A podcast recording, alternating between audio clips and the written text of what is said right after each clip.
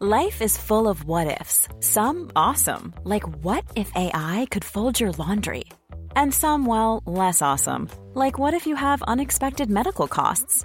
United Healthcare can help get you covered with Health Protector Guard fixed indemnity insurance plans. They supplement your primary plan to help you manage out of pocket costs. No deductibles, no enrollment periods, and especially no more what ifs. Visit uh1.com to find the Health Protector Guard plan for you.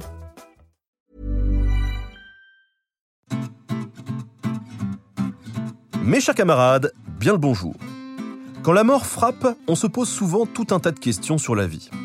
Pour nombre de gens, la mort garde sa part de mystère. Elle peut même faire l'objet d'incompréhension, de refus et de colère. C'est pourquoi tant de traditions et de rituels ont été créés pour accompagner ces instants difficiles. Et pour ça, il y a des pros. Oui, vous avez deviné, aujourd'hui, on part à la découverte d'un nouveau job de merde. Ladies and gentlemen, the story you're about to hear is true. Le métier que nous allons découvrir remonte à une intuition très ancienne. Quand quelqu'un meurt, il en reste toujours quelque chose. Son entourage doit accepter et célébrer sa mort, notamment par la nourriture de vie, le pain. C'est ainsi qu'on retrouve en Corse le panu di immorti, le pain des morts, traditionnellement préparé pour accompagner le défunt et désormais consommé par tous à la fête de la Toussaint. Aux Pays-Bas, le doekwek, excusez-moi pour la prononciation, marqué des initiales du mort, est partagé par toute la famille. Dans les Balkans, et notamment en Bulgarie, le pain de funérailles est rompu, encore chaud, au-dessus du cadavre. De la mie brûlante s'échappe une vapeur odorante, signe que l'âme du défunt peut désormais gagner le ciel. Ces nourritures rituelles se distinguent nettement. Marquées d'un sceau, d'une croix chrétienne ou du nom de la personne, elles peuvent même être moulées à son effigie. D'ailleurs, impossible de confondre ce pain avec les autres, puisqu'on le mange parfois à même la poitrine du mort.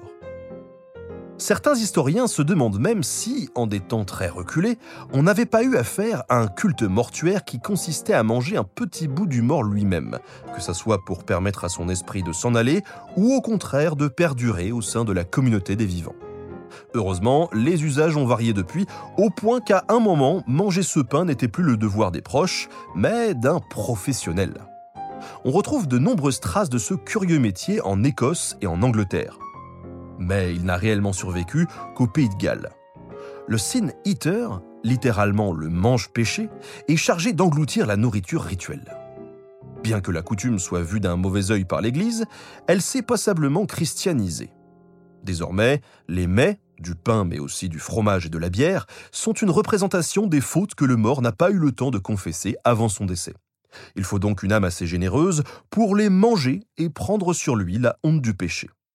On est d'accord, c'est un job bien pourri. C'est glauque, c'est mal payé, et en plus on met son âme éternelle en danger.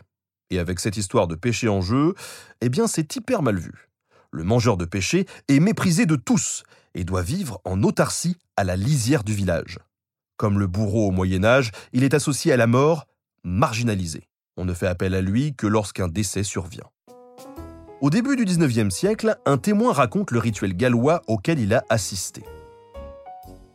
Je cite Le mangeur de péché fut emmené dans la chambre de la mort. Un morceau de pain ayant été placé sur la poitrine du cadavre lui fut remis. Il le mangea en présence du mort, il reçut alors ses honoraires et fut aussitôt bousculé et poussé hors de la maison avec horreur, sous une pluie de bâtons, de cendres et de tout autre missile à portée de main. Le Sin Eater devient donc un véritable bouc émissaire. Il prend très cher alors qu'il n'a rien fait, sauf rendre service. Certains témoignages affirment même que la vaisselle en bois qu'il utilise est aussitôt brûlée après son passage. Le mangeur de péché vient s'ajouter à la longue liste des rituels païens qui ont survécu tout le long du Moyen Âge chrétien. Le dernier à exercer ce métier un petit peu pourri était Richard Munslow, un habitant de Rustling Hope dans le Shropshire en Angleterre. Munslow devait être un sacré original puisqu'il a perpétué la tradition très longtemps et a été enterré en 1906, donc au XXe siècle. Et en plus, si tous les Sin Eaters étaient des mendiants et des vagabonds condamnés à faire ce boulot, Munslow, lui, était un fermier bien à son avantage qui n'avait absolument pas besoin de ça pour vivre. Je crois qu'en fait, euh, il aimait juste ça.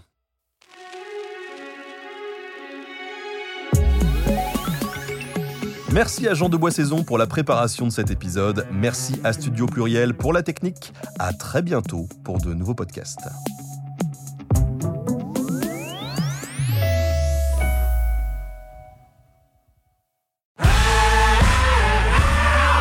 Si vous avez aimé ce podcast, vous aimerez aussi mon autre podcast, Callisto, dans lequel je vous raconte des mythes et des légendes. En attendant que vous nous suiviez sur Castbox, Apple Podcast, Podcast Addict ou toute autre plateforme qui propose cette fonction, n'hésitez pas à vous abonner. Vous pouvez même nous laisser une note et, soyons fous, un petit commentaire, je le lirai avec plaisir.